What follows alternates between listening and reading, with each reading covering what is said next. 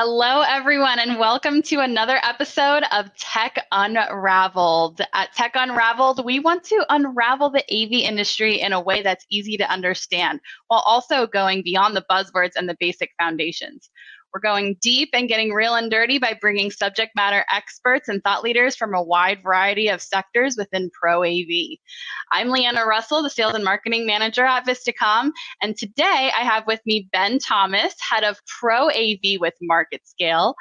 Ben's been around the industry for a while. He is one of the thought leaders and voices in the Pro AV industry. We're going to hear more from him at the Tech Expo on September 27th at the panel discussion.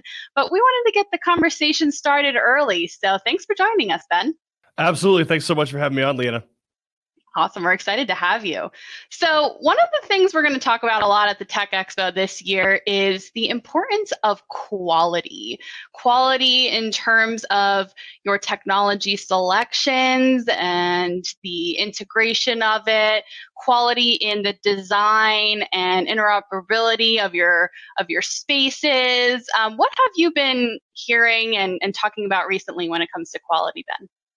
Well, that's a good question. You know, I, I, get a chance to to chat with some of the uh, uh thought leaders in, in AV pretty regularly, and you know, one of the things that I, have kind of taken away is this idea that uh, any good AV installation is like a body, right? Whether it's um, the infrastructure and cabling, you know, maybe being like the uh, the veins and the arteries, and you know, you've got different pieces of the puzzle that work together, and I I think that's a really good way to frame uh, this conversation, right? Especially when you start talking about quality versus price, and um, it, it, gets really, really interesting because when you when you look at an installation these days, uh, kind of the the end users look a little bit different uh, from a uh, not only a use standpoint, but from a decision making standpoint. To, so much so that a lot of your end users are the decision makers these days. So there's a, lo- a lot a lot different that we have to do today. The the first thing that we really need to do is educate our end users, right? So at the end of the day,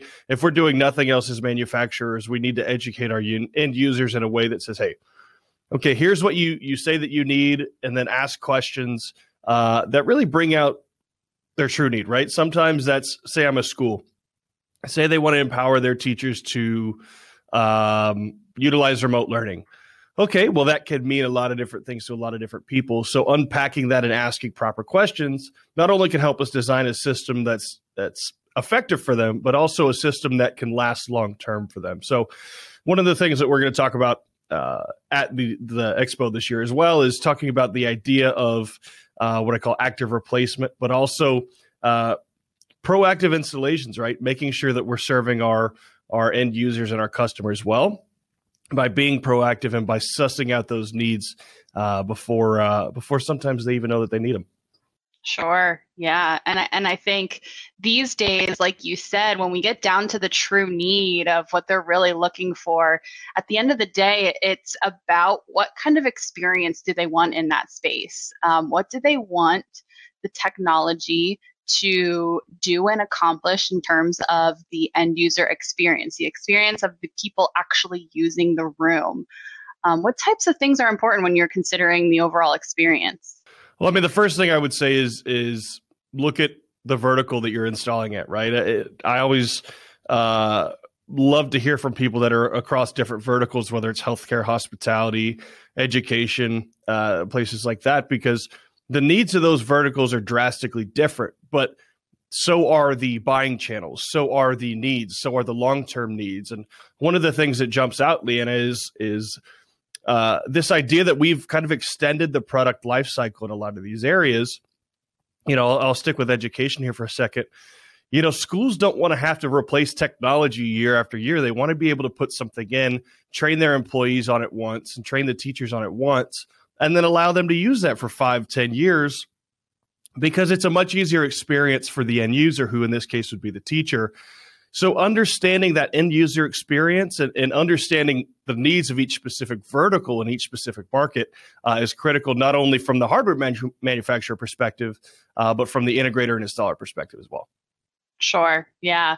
And as far as the experience goes, if we can make it easy to use and simple, that's only going to increase the the usage of these types of technologies and the adoption and um, just the overall, um, you know, satisfaction with with this technology. And then you know the adoption across the enterprise becomes a really valuable um, tool as in terms of productivity uh, with your work and so on those um, on those ideas we've been working with clients recently on standardizing their technology um, deployments across the enterprise um, I think that there's so many benefits to doing standardization as far as making sure that your technology is the same from space to space. Um, so,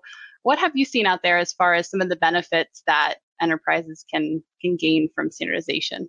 Well, I'll, go back to the the body example. Every good installation uh, in AV is just like a, a high functioning body you know, if if I go into uh, the doctor's office with a sinus infection, typically I'm going to get antibiotics uh, and then maybe some decongestant, right? It, it, I think that that standardization um, can can only go so far, right? At the end of the day, you need to make sure that you're meeting your end users' needs, right? So I'm not going to walk in and say, okay, here's my camera system, here's this system, and you have to use this, or we're not going to do an installation, right? But on the other side of that token, we can't be fully custom where everything is is you know designed from scratch every single every single time so when you talk about standardization i think it's it's almost like putting um, almost like a prescription right there's based on xyz needs here are, here are typically some of the things that are going to work for you based on the size of your room the needs that you have things like that. So I, I think when we look at standardization it exists almost like a doctor might uh, prescribe medicine right? Here are your symptoms. Okay here's uh, you know the medicine or uh, the technology that that you know will probably work for you. And uh, i think that's a good place to start right we have to be the experts as the integrator as the manufacturer uh, in av we have to be able to to be prescriptive and be proactive with our communities so when we think about standardization make sure that it's not like every room is not going to look the same we recognize that but the more that we can say hey here are your symptoms. Here's what I think is going to be successful for you. I think that, that we're going to be able to uh, to generate some meaning as a community. Yeah, and and you touched on customization there. So talk to me more about you know when it's best to be more custom or when it's best to be more more standardized on your deployments. Talk to me a little bit more about that. So it this is my opinion, right? This is uh I think when you start talking about custom design integration, the ask of the end user goes pretty much way way up, right? Um, you know, so I'll use this idea of a smart home uh, as an example. You know, if I'm building a custom solution that needs to integrate my my pool pump with my home theater speakers, uh, there's a lot more work that has to be done, not only from a time perspective but a training perspective as well. So, I think when we start talking about really hyper custom solutions, it's a little bit more of a luxury product offering and something that requires typically a lot more of the end user. So I, I, you know, there's obviously a place for it, right? There's there's uh, incredible architecture, incredible buildings that are uh, being built that require a little bit more customization. But the more that we can standardize, I think, as a community, uh, not only around hardware specs, but uh, things like SMPTE protocols and infrastructure protocols. The more that we can standardize around that, I think that we're going to be able to to create some more success that way from a from a long term scalable perspective. I also wanted to get your opinion since you're offering them up today. Um, Not on... worth much, but uh, but I'll give you. I love it. I love it. Uh, you know the current climate right now with um, supply chain issues and and all those ongoing um, you know things that the industry is dealing with right now um, has meant that um, everyone's been affected right? And we have been working with clients recently on on getting creative as far as um, you know implementing solutions um, in phased approaches sometimes um, you know if we can't get product in we will think out of the box and design something that we can get in that can work for them now, but also leaves room for, you know, adding technology as um, the supplies start to come in. um, and then you know being able to scale that deployment to meet all their needs. I think you touched on it earlier and called it active replacement as being uh, something similar, a, a thought process that's similar to that. Can you expand on that a little more? Yeah, first of all, I'll say this about supply chain, and it's. It, uh, there will be some people who get mad at me and think that I'm crazy for saying this, but uh, supply chain, look, it's a big deal right now. In two years, it it probably won't be a big deal, right? There's always something in the AV community that we could point to to say this is a problem and this is a challenge. Uh, look, it, it's uncomfortable right now. I'll, I'll, I'll give you that. It's not fun as an integrator to have to be that liaison between the client, but I, I think that that it's just something that we're we're on our way out of, right? But with that said, uh, one of the things that I think we could have done a much better job on the front end is really adapting this idea of, uh, like you said, active replacement. So it's almost uh, what you would call like a tiered rollout strategy, right? So say I'm a um, say I'm a hotel chain, right, and I want to uh, have a whole uh, and fully integrated hotel room system, right? I've got fiber to the room, I've got uh, personalization on the TVs. I've got all kinds of different interoperability standards, but you want to roll that out over time based on on some of those needs, right? You and I actually had a conversation on offline about, you know, whether it's supply chain, whether it's it's product availability, whether it's product not even being released yet, being able to create that tiered approach, right? Tier one might be okay, we're going to go install the new monitors. We're going to go ahead and put in your digital signage system. We're going to make sure the infrastructure is all there and then we say, hey, when XYZ product gets in, or hey, whatever this need arises, phase two is this, right? Whether it's uh, we're going to upgrade uh, the automation system in the room or uh, upgrade the video conferencing tools in the room. And then you've kind of got that rolled rollout tiered plan that isn't dependent on uh, supply chain specifically or client needs specifically, but you've got this phased out approach that that allows the room to be useful uh, in the short term but also in the long term, you're making adjustments as needed. And I think that, look, in my mind, I think it's just a best practice that we should have uh, kind of standardized a long time ago. And um, as an integrator, uh, I think it's this idea of, I, I almost hate to say this, and I'll get some kickback for it, but this this idea of hit it and quit it, right? This idea of I'm going to go support a room and I'm going to kind of walk from it and look in five years, come back to me when you needed a room and we'll do a redesign, right? That that idea is is kind of dead now. So the more that we can proactively prescribe uh, and create that tiered approach, I think we're going to be able to be more successful. One of the things, like I said, that, that you and I talked about uh, that you guys do really well is that idea, right? So I'll, I'll commend you guys over at Vistacom for having that agility and flexibility uh, to have kind of some of those those proactive approaches. Yeah, it's it's definitely not um, an easy time. It's has its challenges, but um, we have come up with uh, some really creative solutions along the lines of what you were just talking about to help our clients. Um, we've done things now that we've never done before, and it's it's going to probably be something that stick with us for a while, right? I mean, we're learning a lot of things um, that uh, are just kind of breaking through as these, you know, really creative ideas that can carry themselves on, you know, after the supply chain crisis is over. And so um, it's definitely been a learning experience, and we've been we've been taking advantage of that for sure.